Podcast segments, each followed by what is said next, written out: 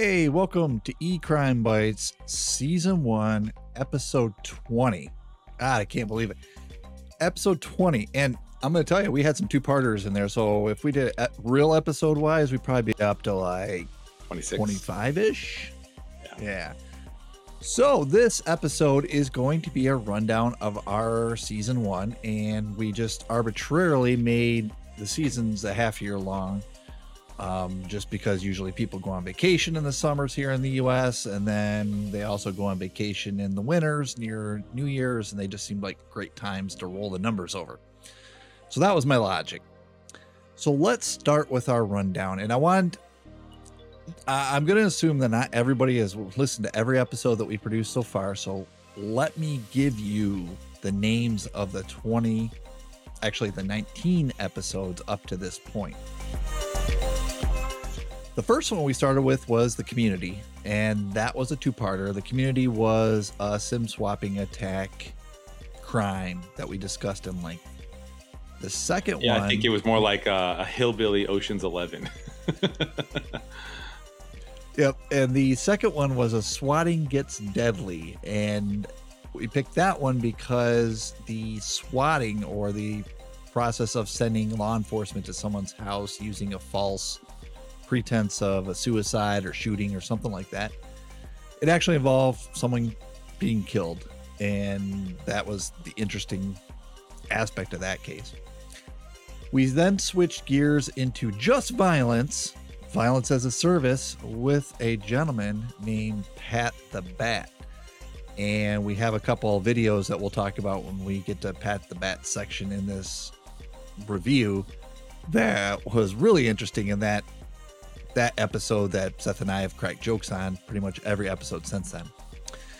And then we had episode 4, which is the Twitter hack. And that kind of set the stage.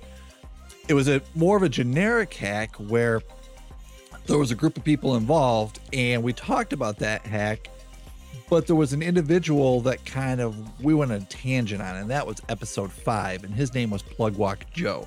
And Plugwalk Joe not only got involved with the Twitter hack, but he got involved with a whole bunch of other stuff, including swatting a minor and saying some pretty horrible stuff to her. Well, I will say this is fresh news. Plugwalk Joe actually pleaded guilty not too long ago and was sentenced to 5 years. So then we had episode 6. That was an ID theft gang in Florida, and that was your gang of ladies that used the tax refund fraud scheme. Well, and that was interesting because that was the first of many episodes where the tax fraud scheme came up. We'll get into that in a bit, but they were kind of the OGs, at least in terms of our episodes. And then episode 7, we had Swatting Payback in Maryland. That was a case about two individuals that were pissed off at each other, so they swatted each other, and it was in my state of Maryland. And it was not necessarily a deadly swatting like we had earlier in episode 2, but it was still a pretty interesting case to look at. And then we had in episode 8, our first law enforcement case. We called it Stalking Behind a Badge in Louisville, Kentucky. And this is where our cases start to get really crazy. Now, Slushygate. This is Slushygate. And then there was stalking of women, and then there was sending videos in uniform, doing sexual things, a whole bunch of stuff that just went off the deep end. And so all those 1 through 8, they were very serious crimes. So we took a break and we talked about the rebate kingpin of rural Michigan in episode 9. And this is urban legend. Yeah. Old school technology of using a printing calculator. And we'll talk more about that a little later on. And probably one of my favorite episodes, just because it was the first episode that included a lot of stuff that wasn't electronic crime, but made it very, very interesting, was episode 10, Threesomes and Hitmen. And this is a two-part episode where Dr. Shitbag Ronald Ilg tried to hire someone to hurt a fellow doctor that he thought wronged him, and then also tried to hire a hitman to do a bunch of stuff to his ex-wife, drug her, hurt her, teach her to drug herself, just a whole bunch of stuff we're going to get on. We're definitely going to get into in this episode because it's one of my favorite episodes. Episode 11 was The Man Behind the Curtain. And this was another two-part episode of Michael Mann doing some pretty extravagant fraud in order to make millions and millions of dollars. But let's not forget about Luke Steiner, because that's really who the episode was about, because Luke Steiner helped Michael Mann make millions of dollars and only made $11,000 in Amazon gift cards, believe it or not. Then we had episode 13, Credit Fixers for Hire. And this is a pretty interesting episode in that it took advantage of the 2008 economic crisis and it tried to help people fix their credit. But it wasn't your legitimate credit fixing business. They actually involved some police officers in there to fake some police reports to say, hey, all this bad credit, not me, stolen identity.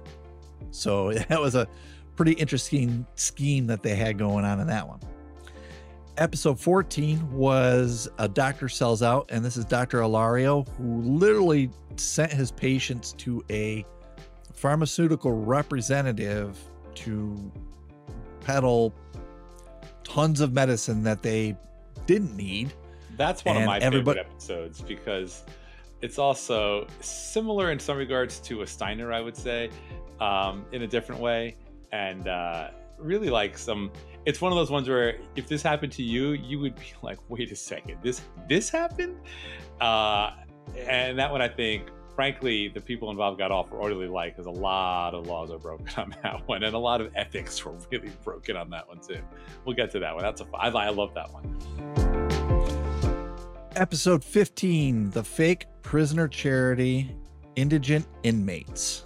And this was an interesting twist. It was a criminal who took advantage of criminals in prison by sending literature that looked like legit charity to help prisoners in their legal cases.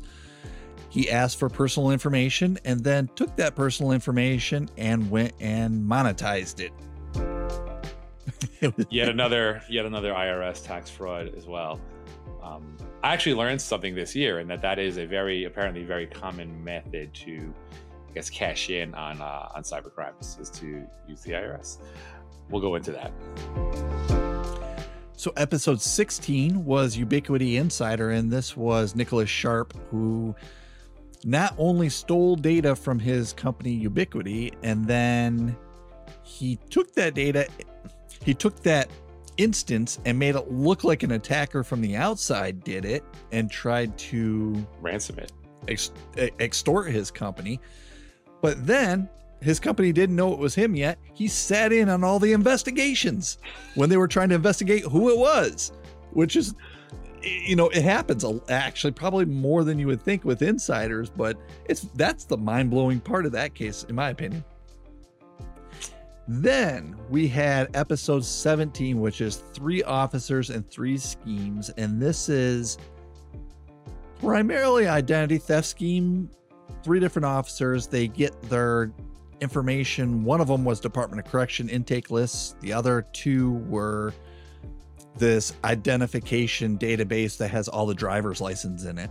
All 3 were cops though, right? And they all had different methods to do it. But again, more tax fraud. And one of the officers did it for almost nothing. Yeah, we'll get to that. That's he pulled a Steiner in his own right, for sure. We'll get to that one. And we're almost done here. Episode 18, Anthony Boo Boo Gosha, his ID theft scheme, or his ID theft ring, depends on how you want to look at it. But so we've talked about all these tax fraud cases up to this point, and they were decent size. This one was massive. Just massive. There was 7,000 tax refund returns. There was like an army of women helping Anthony Boo Boo Gosha III in the background get all this stuff done, and they were working to the tune of $19 to $20 million in refunds, which is just a huge, huge number. And just as an aside, I don't know if you went through this, Keith, but when I read that case, throughout the case, they kept referring to him as different names. He was Anthony, he was Boo Boo, he was Gosha. And I felt like my parents watching a movie 20 years ago where they're like, who is that guy? And you're like, no, that's the same guy. And they're like, I don't understand. And that's kind of how I felt a little while until I realized, no, he was the kingpin. It's all one dude. I mean, you know, in terms of the name, it was very funny. I felt very old. Yeah, and he was the kingpin, but you saw the ladies under him, which would, you know, ranking in the criminal organization wise, they weren't as high as him, but they did just absolute crazy stuff, from even bribing United States postal employees to get checks. It was crazy. So the last one that we had before this episode was a couple who cyberstalks together, faces charges together. This was a couple that not only, well, he cyberstalked his ex-wife, and it was really, really bad. But then later on, he has a new significant other that adds to the craziness of cyberstalking his ex-wife. And then you say, oh, that's horrible, the poor ex-wife. Well, it doesn't stop there. They then start stalking and harassing police officers, judges, pretty much anybody that would cross them. They were what we call, the technical term is out of control. And this was way beyond cyberstalking, because this had real world impacts to people. And you know, both episodes are very long because of how much crazy was involved. And it's really the culmination of the season, because you have a potential new king shitbag. We'll get to that. And you know, just the quality of the people here, you know, these were not morons who, might have been moron in terms of, you know, lack of education or lack of a career, or, you know, these were people that are professionals that should have been held to a much higher standard. So that kind of, for me, really increased the crazy. So we'll get into that one too. But yeah, thanks, Keith. It's a great rundown of what I think looks like a pretty cool first season. I think I missed one. When I was rolling down the page. Did I say episode 12? You missed episode 12. I was thinking about it, and maybe I thought I spaced for a minute. That's also one of my favorite episodes. Yeah, me too. So episode 12, I'm sorry I missed it. It was Spies and Naval Nuclear Secrets in Annapolis, Maryland, which is my hometown. And that was 2 parts. And that was one of the craziest electronic spy stories that you're going to hear about, because they do dead drops that you would say, hey, that's a plot in a movie, but nope, that was real. That was real life. And they actually tried it, because you pretty much, I assume that they Googled spy stuff and then tried it. For those of you who want the real world example, that is a real world example. The movie Hollywood version of that is the very good Coen Brothers movie, Burn After Reading, which, if you haven't seen it, it's got Clooney in it and Brad Pitt, and it's hilarious. It's people who think that they're acting as spies and don't know what they're doing, and this is seriously very, very similar in so many ways. So Keith and I had a lot of running jokes this season, and we've kind of figured we'd give you a quick rundown of them, more based upon who kind of came up with them. Yeah, so I wanted to just give you a little bit of lay of the land, because we crack these jokes almost every episode now, and I want to let you know where they came from in case you didn't go back and listen to these episodes. And some of them come back from pretty early. You know, joked about Andrea's and my relationship. Andrea's my wife, and joked about our relationship a lot. She beats me, but don't tell her that. One of the first running jokes that I thought was hilarious was Pat the Bat in episode 3, Violence as a Service, with Pat the Bat. And there was this video taken of Pat the Bat and his buddy that are trying to firebomb this victim, and they just royally fuck it up. They're supposed to light this bottle and throw it through the window and unfortunately catch this house on fire. But they light the bottle, it hits the side of the house, and it goes all over the ground, and they're just in there sounding like Beavis and Butthead. And I have the video for you, and we're gonna play it now. Unless you want to set it up any more than that, Seth? So for me, the Pat the Bat video was really the closest thing I've seen to a Beavis and Butthead in real life. And from the whole commentary about what they were about to do to the thing they tried to do to the utter failure of what they tried to do. It really just did a great job of encapsulating what a dickhead Pat the Bat is. Plus his name, self-created, is Pat the Bat. I don't even know how to, I mean, it's both brilliant and so stupid at the same time. I love it. Let's show the video. All right, here it is.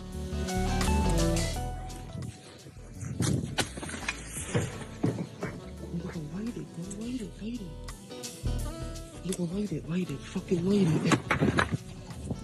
Oh, pick it up. Green. Oh God. Oh God. It's like, you know, and what was his, I don't know if it was Pat or his buddy, but was like, pick it up. Yes, it's all burning on the ground. Pick it up and throw it through the window. But it's like they've never seen fire before. They're like, oh, fucking light it, light it. Like a fire was the most amazing thing they've ever seen. I loved it. It's very, very amusing, and it never ceases to cause me fits of laughter, which is really the ultimate compliment to it. Yep. All right. So some other running jokes here. We had Dr. Shitbag Ilg. Oh, I use this one in my personal life too. I don't use, I obviously don't use the subject matter, but I use the joke in my personal life, which is sex escrow, because he had an email in there where he was paying the hitman, but one of the conditions on his payment, especially getting the bonus, was his ex-wife had to have sex with him X amount of times and Y amount of days. Three times. About that. What's funny about that is, and I'll go into this, not only was the request a part of a larger set of very specific granular requests, but that he thought that he could pull that off. Like, yeah, after she goes through this terrible ordeal, she'll be into doing that, right? That's probably high on her list, is to have sex with her husband, whether she knew that he was the cause of her, you know, kidnapping and drug-induced paranoia or not. The whole thing to me was just so funny. Yeah, so if you haven't listened to that episode, basically the husband wants a hitman to kidnap his ex-wife, drug her, and then teach her how to drug herself, and then part of the bonus is then she has to have sex with him, the doctor, to drop all the charges and not get divorced, and then she has to come running back to him, and when she's back with him she needs to be able to have sex with him 3 times a week. And the backup for him is, if she doesn't do that, he'll release the videos that they were supposed to take of her drugging herself, letting the courts know that she's clearly a drug addict. So it was very, very, this is a guy that's, by the way, a very high-end doctor. And I don't mean a PhD, like a medical doctor. He's a neonatologist. That guy went through a lot of school and probably made a lot of money. So all reasons why we escalated him to, from Mr. to Dr. Shitbag. So the sex escrow comes from his payment to the hitman regarding this sexual mission for his bonus. And he put his money in an escrow. And Seth and I, ever since, we've just been calling it sex escrow. So one of the weird things about that one, too, was the ex-wife, or someone that purporting to be the ex-wife, contacted us on YouTube. She did, which was pretty interesting. I felt like I was talking to a celebrity. Well, I didn't talk to her. All this is episode 10, by the way. Yeah, we'll get into that. There is another running joke that we have of frozen yellow milk, and this was episode number 9, I believe. 9. Rebate Kingpin. Yeah. Which was the Kingpin feeding her children milk that she froze. She'd buy a ton of milk on sale, and then the kids couldn't drink it all, so she'd freeze it, but it was this whole milk, and it would freeze horribly and turn yellow and just look disgusting if you were a child trying to drink this thing that was thawing. And so, yeah, we joked a lot about that, and we had the Kingpin laugh. I actually have the Kingpin laugh. Let's see. The record, Jones likes that one more than I do, but okay. Yeah, I guess you got to know the Kingpin. And one last one before I turn it over here to Seth was my sister-in-law. Oh, geez, this had to be somewhere around episode 2 or 3, who came to me and said, McDonald's won't stop calling me Tall Flamingo because my niece, her daughter, set up her fast food app to Tall Flamingo. That's her name, Tall Flamingo. So they literally call her at these fast food restaurants and they're like, Tall Flamingo. And she's like, yep, that's me. Yes, I am. So some of the ones we had, there was a early episode where Dr. Jones was showing off his technical chops by explaining what a SIM card is, and ended up putting one, they're very small, on the tip of his finger. And when we were preparing for the episode, he said, what do you think about that picture? I said, your finger looks crusty in that picture. And we just had a laugh on that one. And one episode, I try to let my family know when I'm podcasting, so they try to leave me alone. But we have a lot of people coming and going here and always a lot going on. So I was told I needed to come up immediately. It was important. I'm like, oh my God, okay. So I pause and I run upstairs, and one of my wife's friends is like running for a position on like the school board, and she wanted me to sign a petition. And I was like so annoyed. I'm like, really? That's what was so important? That couldn't wait. So I let Jones know my displeasure with that by saying this was some domestic bullshit right there. And it really tickled Jones' funny bone. And that has been a running joke. One of my favorite. And I saved it. Yes. Well, I saved it. We can play it. Hold on. Sorry, I'm upside down. That's some domestic bullshit right there. I was legitimately annoyed. One of my favorite parts of these eCrimeBytes episodes is, you know, we try to keep them amusing and or try to find the funny in them. Our lives are hard, work is hard, parenting is hard.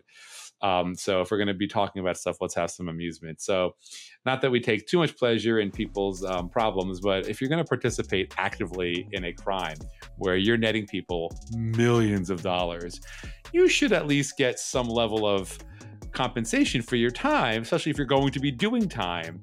And in one of the episodes, this basic person, I think, was the fulcrum to allow fraud to happen, where one half of the pie got, you know, millions of dollars. This fucking guy got $11,000 over like 7 years in Amazon gift cards. I ended up doing a lot of time.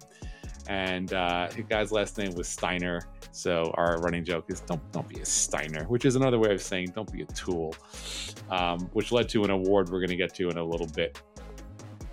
Keith, why don't you take the next few? Yeah, so we get to the Annapolis spies, and I was amazed that they must have Googled something online, because they took a card with a memory card and put it in a peanut butter and jelly sandwich and put it peanut butter only. It's peanut butter only. I double checked it. And the reason why I double checked it is you're assuming everybody likes peanut butter and jelly. I certainly do. But of my children, only one of them likes peanut butter and jelly. The other two only prefer peanut butter sandwiches, which is kind of weird in my opinion. But in the spies like us scenario, they were actually, at least the court documents indicated, it was only a peanut butter sandwich, not peanut butter and jelly. Gotcha. Yeah, so they did that. They put it in a Band-Aid container and another one, and I'm forgetting what the third one was, but they're all ridiculous. But as amazing as that episode was, the most amazing thing came after we published that episode. And, you know, I've got my neighbors, my friends on Facebook, and I publish these things on Facebook. And one of my neighbors said, well, I should back up. I live in Annapolis, so this is local to me. The wife worked at a school right around the corner from where I live.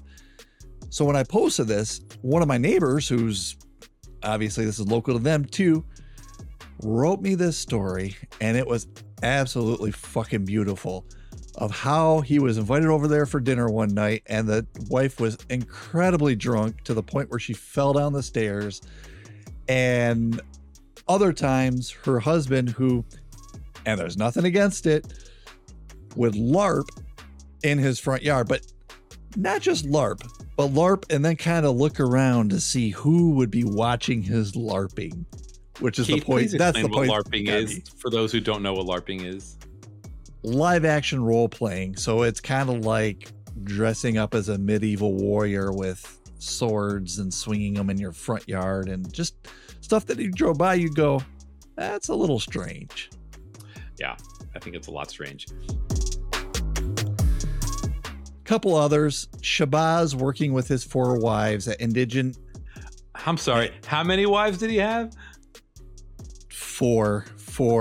He worked with his 4 wives, indigent inmates. They're all in on the scheme together. So I don't know. I have trouble just working with my own wife around the house, not working, but just like around the house. I couldn't imagine working professionally as your job with your wife. He had 4 of them. And then if you just say, okay, that's a lot of work right there. They were successful. They did a good job in their crime. Wildly successful. They made a lot of money. So they worked well together, which was just, it was amazing. That was an episode that you need to go back and listen to. And then if you kind of take a tangent off of Steiner and you say, wow, that Steiner guy only made $11,000 in Amazon gift cards and threw his whole career away and went to prison. Sucked for him. Well, there was an officer, Vitali Frederick, who got a payout for $1,000. I want to say it was $300 or $400. It was just over $1,000. Yeah. For identity theft. So he would provide identities through a law enforcement only database that he would capture and pay this informant. And this informant, I'm sorry, didn't pay the informant. He would give the informant the names and the informant would pay him. The informant was working for the FBI. So obviously Officer Frederick was caught in this thing. But the big thing was he threw his career away for less than $2,000. And I couldn't think of hardly any career that would be worth throwing away. If someone to say to you, you know, how much money would you have to get to, you know, lose your job, lose your career? You're probably thinking, you know, millions of dollars, you know, at a small number. So this one was, I mean, it's funny. It's not funny for him, but it's funny. And this also brought up a term that I've never heard of. This gives me, you know, no street cred whatsoever. But I remember asking Jones, I'm like, what is that? And we had to look it up, but we learned. And what was that term? Well, you had to look it up. I told you what it was. So it's stacks. Stacks is $1,000. Stacks is $1,000 technically. And that was in the court paperwork. But I will tell you, just from my music knowledge, Seth, bands, like bands, it's alternative to stacks. You might hear both of those being dropped. Both mean $1,000. Yeah. I mean, I understand stacks relates to money. I didn't know there was a direct monetary correlation. I stand corrected. Yeah. At least in street lingo. Yeah, in street lingo. So the last couple, real quick. We talked about Anthony Boo Boo Gosha in episode 18, I think, and his merry gang of ladies. But I love that they ended up bribing because their scheme kind of got sideways. So they had to go a different route and they ended up having to work with basically to use the postal service. So they ended up having to bribe the postal service, which I guess is probably the most easily believable part of that story. I don't know. I don't know too many people in the postal service, but I mean, they're civil servants. They're part of the US government. They take an oath. I don't know. We'll get to that one. And then the last one, Jason Lydell, you know, the couple that cyber stalks together, does time together or faces charges together. They're going to do time. But I always thought, you know, there's a lot of documentation from the court of the different emails and documents that he spoofed. And almost all of them are comically full of errors in spelling. And at first I'm like, wow, how clever this guy was to make it seem like somebody else wrote them. And that he, you know, would make it seem like the person who wrote them was a terrible speller. And Jones is like, no, you idiot. He's just stupid. I'm like, oh, okay. He's just a terrible speller and a terrible grammar. Good to know. So we thought that was funny. Here, he could never, ever use here correctly. He could never use there correctly. It was like, I could put an email in front of you. By the time you got maybe a half an hour into our episode, I could put a random email in front of you and say, who sent this? Sarah Sorg or Jason Lydell? And you could pick out the misspellings in there and go, oh, that's definitely Jason. Jason definitely wrote this one. It'd be something like if you were to like give like a document to like an 8-year-old, an average 8-year-old, maybe less, 7-year-old, and say, you know, get your pronouns wrong and stuff like that. That's what you would expect. But it's much worse than that. Anyway, okay, so we key part of this, you know, this podcast is that it's eCrimeBytes. So we often, and we start every episode with the technology that was used to commit the crime. So we thought we'd give you a quick review of the technology. Hopefully, you know, for those of you who actually want to learn something from this this podcast, we can run through that with you. As a note, if you go to our website, much of this is available. Jones was kind enough to create an amazing glossary. And as we went forward in time in the season, we kept adding to the glossary. I would say we should add to the glossary. So let's start with a couple here. So mobile phones, very common, very ubiquitous, is used in criminal. But the key thing with the mobile phones are, unless that mobile phone is utterly destroyed or forensically wiped, law enforcement can get a lot of information off of your mobile phone, especially if it's connected to a network. So we got into some of that. SIM cards. So part of the crusty finger joke. SIM cards obviously are basically, Jones, with the memory chip of a mobile phone. Would you say that's a fair way to describe it? Yeah, it's the identity. Once you put it in, right, that takes a phone number and associates it with that physical phone. Right. And it's so just a little chip. The SIM cards tied to the crime, which we'll get to below, of SIM card swapping, which is a great way to steal someone's identity. Cryptocurrency. So cryptocurrency is interesting because during the season, we saw the value of cryptocurrency plummet. But moreover, cryptocurrency has and remains apparently the currency of choice among thieves and criminals. But what's weird about it is it was specifically designed, if I understand the blockchain and crypto, to associate directly with the person who holds the value. So like any other crime, if you follow the money, you'll still eventually figure out who the asshole is. So we saw much of that, but crypto was definitely a consistent. So for example, Dr. Shitbag Ilg attempted to pay for his hitman's services via crypto. Also, I think a lot of the earlier episodes we did, the actual crime was in stealing people's cryptocurrency. We heard a lot about online accounts, social media specifically. Twitter was specifically discussed at length in episode 4 on the Twitter hack. But we also learned that there are specific values associated with certain online accounts, and we'll get into that in a bit. We learned about a certain kind of chat server called Discord, which is really for online communities or friends groups. Many of them are invitation only, often used by games and social media influencers. A key episode, I remember which one it was, Jones, where the Discord entire server, chat server, was hacked. So people who were committing crimes had their criminal chats hacked, which I thought was interesting. You're thinking of OG users, the OG users forum. That was the one that was hacked, and the law enforcement used that to basically piece together these stories of what all these criminals were doing, which is just fucking amazing. Yeah. All right. So let's talk more about some of these technology. We have phone GPS. So in one of our episodes, which was Pat the Bat, we talked about how there was GPS enabled.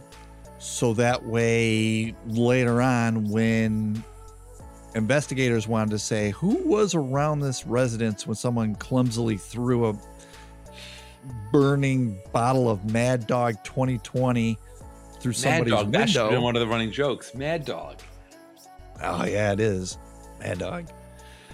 And then we didn't show you the video, but he was also involved in a shooting. They shot in a window of a house when people were sleeping, and luckily nobody was hurt, but they shot it up.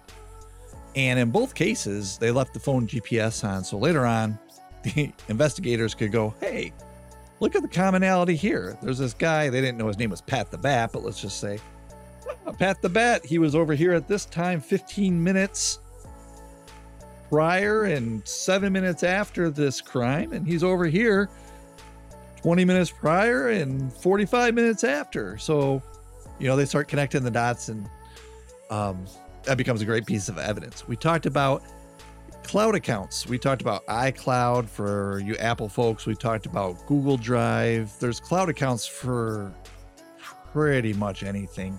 Those two are storage. There's cloud accounts for even some of these chat servers that we talked about. Those are considered quote unquote cloud accounts. Personally identifiable information, PII. We talk about this a lot because this is the term that gets associated with identity theft. What are people stealing? PII, personally identifiable information. Usually PII is it's a collection of things. So in my case, it might be Keith Jones, you know, my first name, my last name, but then add to it my birth date. That's another piece of information. Add to that my social security number. Maybe it's an account number somewhere else. And you start adding this together, and collectively, that's the PII that people will use for identity fraud. Yeah, and we'll hear how that was kind of the key. And like I said, I noted that usually you need multiple pieces of PII to kind of really cause some damage. Anyway, phishing, which is the fraudulent practice of sending emails or other messages purporting fraudulently, of course, to be from reputable companies. The idea is to induce an individual to reveal their personal information, like their password or their credit card. We saw that. Vishing, which is very similar, but that's usually doing the same thing via a phone call or leaving a voice message. Typically, it's from a bank or a financial institution. Law enforcement-specific databases. So we heard about this a few times. So, you know, the idea is the type of data is PII, right? And you'd think they'd be secure because, you know, only cops can actually access them. But you can imagine, you know, the police have access to a lot of databases, whether it's license plate numbers or people who have been arrested or probably more stuff than you might realize, directly inside the DMV. And, you know, if they are actually ever going to be corrupted and they are going to be willing to sell that level of PII, a lot of damage can occur from them. And we've seen that. That was specifically episodes 8 and episode 17, Slushygate in Kentucky. And then one of the later episodes, 3 officers, 3 schemes, which we'll talk about later. So in episode 9, which for some strange reason, I have a very personal connection to, the Rebate Kingpin. We talked about a printing calculator. Well, it was in the 80s, so a printing calculator was pretty goddamn fancy back in the 80s because it wasn't just your numbers. It printed off alphabets too, which was the power of this calculator to look like receipts because there was a lot of rebate fraud. There was a lot of child labor. Free child labor was never paid for. Think, you know, that Indiana Jones episode with all those kids? Think about that, except 2 kids in Michigan, and that's what we're talking about here. And there was a dot matrix printer as well later on in those crimes for mailing labels. Now, another piece of technology we talked about a lot in a bunch of different episodes is the dark web. And if you missed it, the dark web is not where you usually go with your normal web browsers. You need a special web browser that uses a certain type of encryption in order to get on this special network, which is called, it's where the dark web is. Now, we talked about this in Violence as a Service with Pat the Bat, but we also talked about it with Dr. Ilg because on the dark web, you can pretty much get anything you want. If you have the right money, you can buy drugs there. You can buy violence. You can buy guns. You can buy pretty much anything that you can imagine on the black market. How do you buy that? Well, cryptocurrency. So there's pluses and minuses to cryptocurrency. There's the whole, you know, decentralized banking and all that for the good purposes, but then the way the cryptocurrency is tracked is a little more anonymous than your traditional banking accounts. So attackers will use them to pay for things like drugs on the dark web, or they'll pay for things like violence on the dark web because it's a little more difficult to track back than, say, a paper check that I write with, you know, the name Keith, or even cash that I have to go get from a bank account, you know, $10,000 in cash. That would be something that somebody may notice too. But if you follow the money, you can still usually find your criminal. Yeah, there are techniques for investigation with cryptocurrency that we did talk about in several of our episodes that led them to the people that got the proceeds. Right. And some other electronic communications, just email, iMessage. On our episode 11 of My Payroll HR, most of the crime I'd say 90% plus of the crime was committed just using email, and probably 5% of it was committed over iMessage, and maybe the last 5% of it was committed over telephone. So it was a very low tech. They didn't need high tech tools in order to pull off that fraud case. Yeah. And then the last couple, there was an episode, I think it was the last episode of actually, no, there was more than a few, falsifying electronic documents, right? It's, you know, if you have the right tools, not terribly hard to do. And, you know, without the forensics involved, it can be very hard to prove or disprove. Electronic nuclear submarine secrets, obviously referring to episode 12, our spies and naval nuclear secrets in Annapolis matter. That one was unique because it was so specific. And obviously kind of scary if you think about, you know, what was attempted to being sold, although it turns out it was really more of an entrapment situation.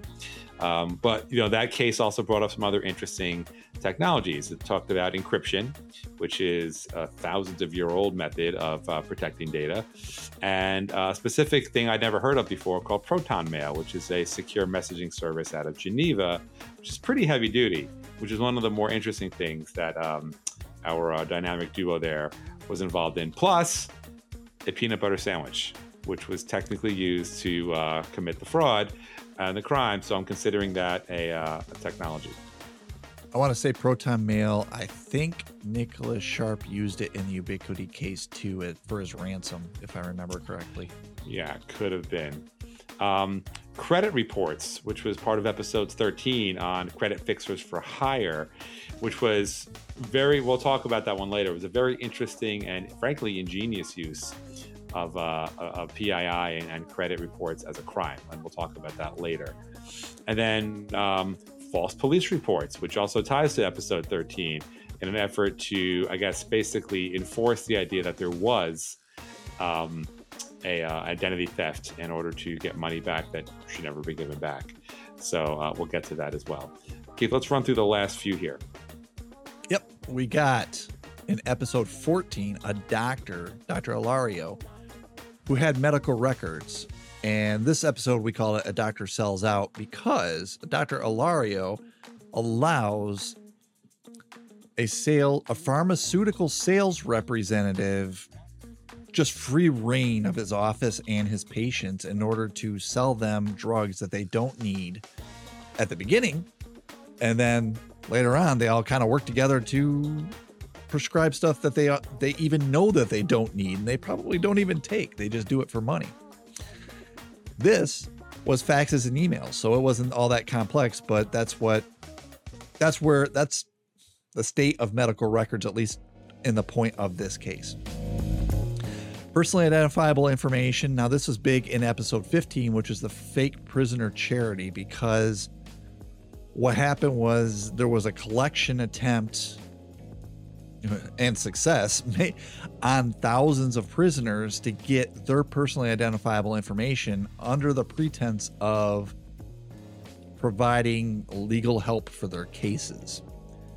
And then what do? They did what we see happen over and over in all these cases that Seth and I have talked about. When they have IDs, they go out there and they do electronic tax filings. They do fraudulent ones on these IDs, and they make, you know, $3,000 at a time on each identity that they are able to send a false return to the IRS for. This one, they netted $12 million in fraudulent refunds, which was quite a bit of money. We saw cloud services used in episode 16, which is the Ubiquiti Insider, and this was Nicholas Sharp. And specifically, we saw AWS, which is Amazon Web Services, which is a backbone to a lot of services on the internet. Cloud services, I can't say they do this one thing, because they do so many things. So you can imagine chat services are built on things like AWS cloud services. There are storage mechanism for videos built on it. Anything you can imagine, websites, data for websites, databases, all that stuff is built on things like Amazon Web Services. Now, specifically nerds like myself, when we code source code, we save it somewhere. In the case of episode 16, it was saved in a repository online called GitHub, G-I-T-H-U-B. Now, when Nicholas Sharp, the criminal in this case, went out there and stole Ubiquiti's shit, that was a technical term that we coined in that episode. But when he was out there stealing their shit, he used something called Surfshark VPN. And VPN stands for Virtual Private Network. And it's what attackers typically use to try to cover their tracks, because it hides this thing called an IP address, which is this computerized number of what their computer is on the internet. And this IP address can a lot of times be associated with a physical geographical address, and that's what police officers will use. At the end of the day, you get an IP address, you say, oh, it could be that cable modem in that person's house, and you go raid it, right? Well, a VPN takes that IP address and makes it look like it's somewhere else, makes it look like it's in Sweden, makes it look like it's out of Brazil, somewhere you are not, so that way it makes it difficult for the attackers. And that's what Nicholas Sharp did in episode number 16. Several episodes had electronic tax filing. Too many to count. I'd have to sit, it'd take me a while to sit here and say this one, because it seemed like if somebody stole ID information, the easiest way to monetize it was to make fraudulent tax returns, because the returns were usually pretty big, meaning over $1,000 at a time. Well, small. And you could, well, big in the fact that you have one person's name and you can make like $2,000 off that one person's name. Big per person. Yeah, I thought you meant the amount. The amount was real. Well, but from a tax return perspective, you know, I mean, most people don't even have to file taxes unless you make a minimum of $10,000 or $15,000 in the U.S. I think. So, you know, for someone to get a return of $1,000 is de minimis for the IRS. But for the criminal, using one person's name and making $1,000 to $3,000 on each person's name, and let's say you have 200 names, you're making a lot of money. And that was my point, is for per person, the criminal is making a lot of money. But sure, on the other side of it, Seth, what you're saying is the IRS isn't noticing it because it looks so small to the IRS. So that's why it worked. Yeah. Episode 19, the couple who cyber stalks together and faces charges together. This guy used email like you wouldn't believe, but specifically spoofing it. Anybody that pissed him off, he would spoof an email, probably throw some racist terms in there. Oh, it was awful. Probably, I had to read them. It was awful. and send it to people that, make it look like it was you and send it to somebody else, or would spoof emails complaining about you and then have other spoofed emails about you in there. It was just absolutely insane. And then there was this court-mandated child custody messaging system. And you would say, oh, well, it's court-mandated, so it must be protected. Nope. The criminal in this case, he hacked his ex-wife's account in there and started using that and spoofed messages. And then we had text messages. We had not just text messages. We had spoofed text messages with a bunch of racist shit sent to cops. And that was pretty much, I think, what sent the ball rolling that caught the criminals in this case, because all the spoof stuff, it happened to cops too. Yeah. So that was the technology. And the cousin of that would be, well, what crimes were committed? So if you recall, we started each episode after the technology, we would talk about, well, what crimes were committed? So we try to consolidate it here. Now let's kind of move forward here. So SimSWAT, and this is kind of sort of in order of the episodes, but you'll see some of them are repeated. SIM swapping, right? So why is that a crime? Because you're swapping a SIM card without the owner's permission, and in furtherance of a crime, you're definitely triggering several crimes, right? Identity theft, theft of personal property, and then usually you're, allowing theft of cryptocurrency or other funds, through that. Unauthorized access to victims or users' social media online accounts. And we learned that why certain social media account usernames are so valuable. So if, somebody, let's say, we talked about it, let's say you're on Twitter, you want New York State, that one's going to be pretty good, things like that. So very short ones, california.gov, ca.gov, things that are really short are super valuable. So we had an episode about people trying to try to hijack those or take them on. Theft of funds. First few episodes were really basically about stealing people's cryptocurrency. And that was interesting because that's actually what it's designed to avoid. Swatting, which came up a few times, which is one of those things where you kind of scratch your head and you're like, that's not a big deal. And then you realize it is a big deal because A, somebody died from it in one of our cases, but realize what an asshole and yet so simple thing it is to do. You don't like your neighbor, take a random cell phone and say that they need EMS or they need, there's a fire at their house and they run over there because, you know, the civil servants have to respond to that. And it turns out you just wasted a ton of time and taxpayer money and efforts. And it's really kind of a terrible thing to do. So we saw swatting. And for those who don't know, that means you're calling emergency services or law enforcement to someone's house in a false pretense or run a stolen ID situation. Keith, you want to take the next few? Yeah, I'll mention something in relation to that swatting too. We have a little brother to swatting that we saw in our last episode. And I don't even know if we have a term for it, but it's basically using Child Protective Services against an ex. Yeah. And it sort of works the same way where you go, hey, my kids say that my ex is sexually molesting them.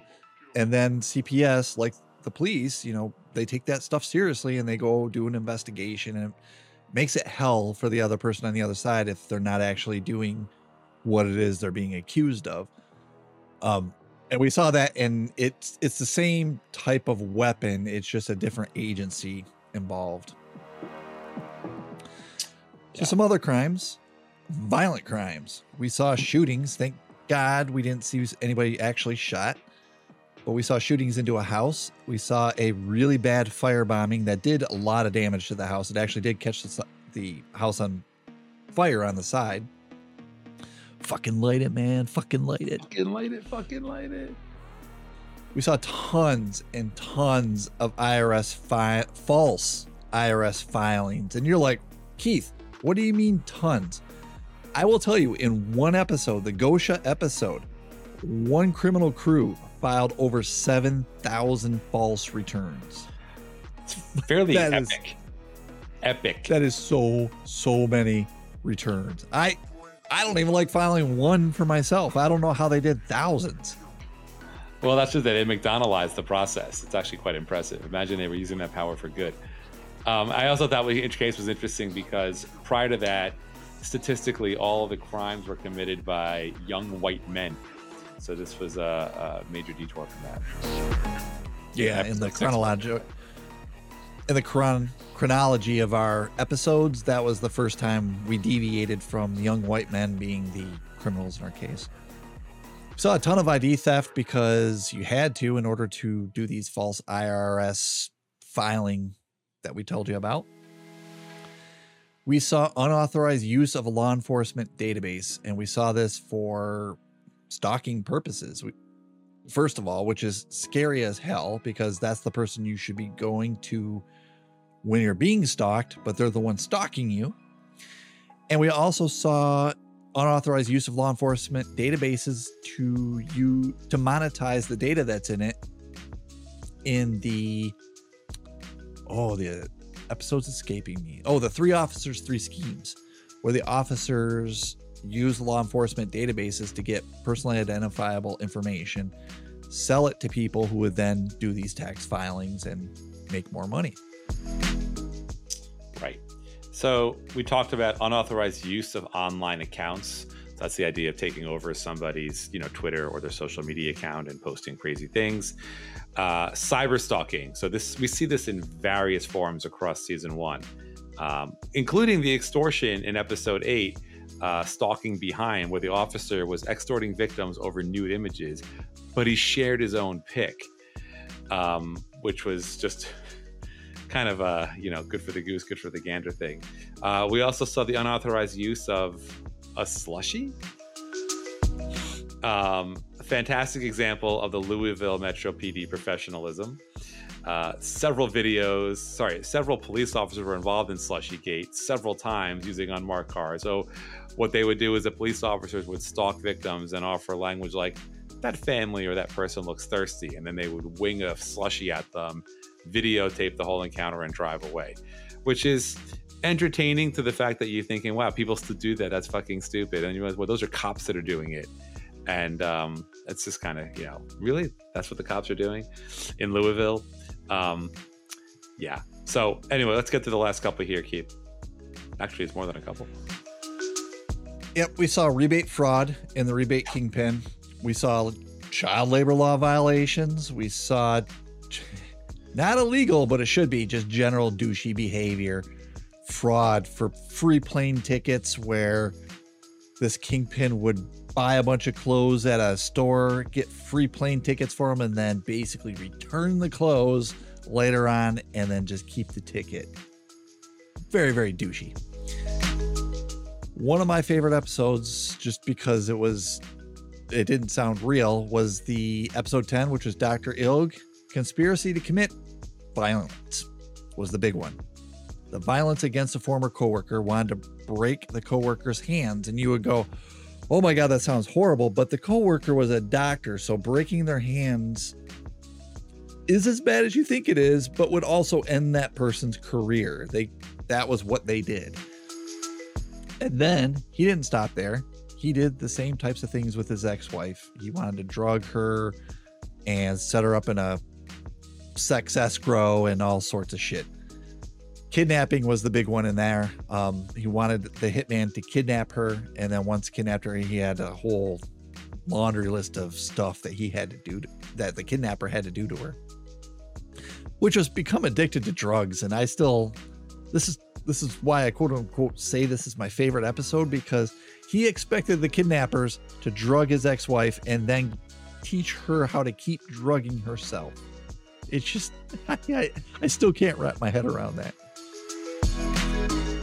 Episode 7, which was the Michael T. Mann case. There was a ton of fraud in there, and I'm going to let you take that one, Seth. Yeah. I mean, so that's a guy that had a very complicated web of companies essentially operating a big Ponzi scheme. And we'll get into that a little later in a little more detail. But he had set up, he was the owner of several companies, set up a scheme where he would file false invoices, and then he used the fake invoices as loan collateral for millions of dollars. And then he used those fraudulent loans and the lines of credit to pay those false invoices to his other own companies. So he thought he was being super slick. It took a while for the authorities to kind of get wind of this. But that was... That's a case where we literally had to give a visual of kind of how the fraud operated, but it was ingenious and incredibly douchey. We saw a case that involved the theft of classified government military information. That's the episode 12 on submarine secrets. We saw this selling of United States classified information to other countries of the same. Episode 13 was the credit fixers, where our brilliant duo had fraudulent ID theft reports inside a police department and fraudulent disputes on credit reports. So basically what they were doing, I guess, was they would use stolen PII to create a fraudulent assessed assertion of identity theft. And then they had bribed police officers to file a police report enforcing, ID theft really happened here, and get their money back. And they would charge people for this service. And it was kind of batshit crazy to me. Anyway, let's see here. Keith, you want to take episodes 14? Yep, episode 14, we had a lot of healthcare fraud because a doctor sold his patients out. Sold them out hard at the beginning. I don't know if they knew they were sold out at the beginning, but somewhere around halfway through the episode in this criminal timeline, the patients definitely knew they were being sold out and they were in on the deal. And there was a ton of healthcare fraud going on between the patients, the representative, the pharmaceutical company, and the doctors. With episode 15, we have indigent inmates. This is filing thousands of fraudulent tax returns with ID theft. So the Shabazz was the person that collected all the inmates' information and filed the false tax returns like we talked about in other episodes. Data theft for Ubiquiti on episode 16 was an interesting case because the insider stole the data. So initially in the case, you thought a hacker took the data, but it was actually an insider. So I don't know if you technically would call it data theft. I guess it is because he was unauthorized to do it, even though he worked there.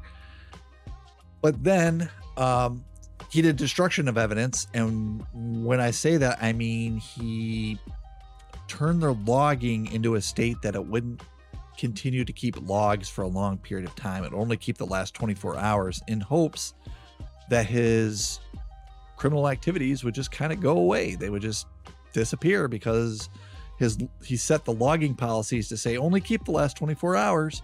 And as long as the investigation happens 24 hours after his last activity, in theory, there should be no logs of it. In episode 17, we had identity theft, more fraudulent IRS tax filings. This is just the biggest bang for the criminals' bucks when they have stolen IDs. But we did see something that was interesting. We saw a protection for fraudulent check cashing service where a police officer was told, hey, there's a courier coming, has a ton of dirty checks. We want you to protect him. He's going to cash it over here. By the way, did I mention tons of dirty checks? Yeah, we want your protection. And he did it for almost nothing.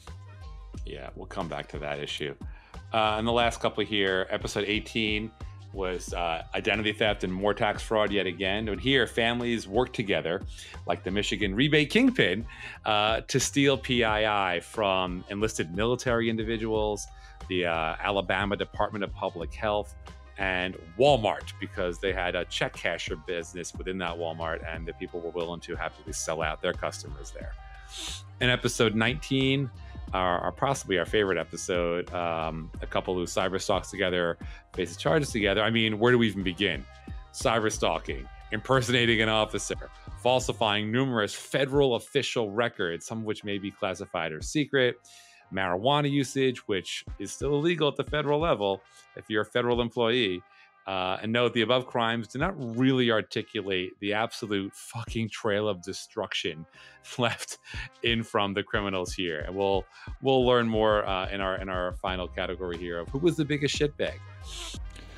This week ran a little longer than we were planning, so we're going to end part one here and come back next week and catch part two of season one wrap up. Thanks. See you then.